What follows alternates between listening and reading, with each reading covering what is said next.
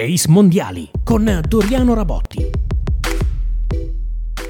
Benvenuti a Ace Mondiali, il quinto episodio che sarà dedicato esclusivamente al campionato del mondo di pallavolo femminile appena iniziato, nel quale le azzurre sono partite con il piede giusto.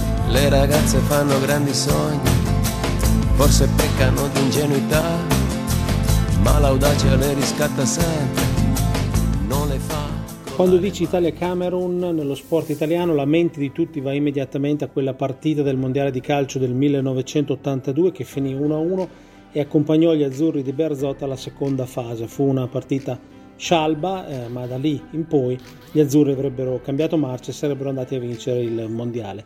Per somigliare a quella gara, quella di pallavolo femminile avrebbe dovuto essere completamente diversa, non soltanto perché in questo caso si trattava della prima partita del girone, ma anche perché tra le due formazioni c'è stato un divario a lungo quasi imbarazzante. L'Italia ha fatto ampiamente la sua parte perché in casi così la cosa più facile è non riuscire a prendere il ritmo e sbagliare molto. Ma come dice Bennato nella canzone che avete appena sentito, l'Italia ha grandi sogni di gloria e non può mancare questi appuntamenti.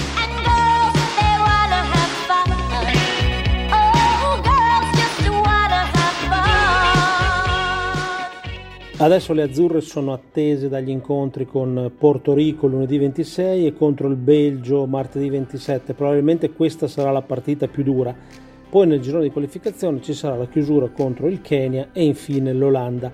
Se riusciranno a divertirsi come in questo brano di Cindy Lauper, eh, sicuramente i risultati per Egono e compagni arriveranno e serviranno perché a differenza dei maschi nella seconda fase a gironi del mondiale femminile ci si portano dietro i risultati della prima quindi arrivare a punteggio pieno impresa che è assolutamente possibile e auspicabile per eh, la squadra dei Mazzanti è importante per potersi presentare al meglio alla seconda fase e poi con eh, il tesoretto dei punti eh, strappare la posizione migliore per il tabellone delle gare a eliminazione dirette che portano alla zona medaglia e questo è l'obiettivo minimo della squadra azzurra.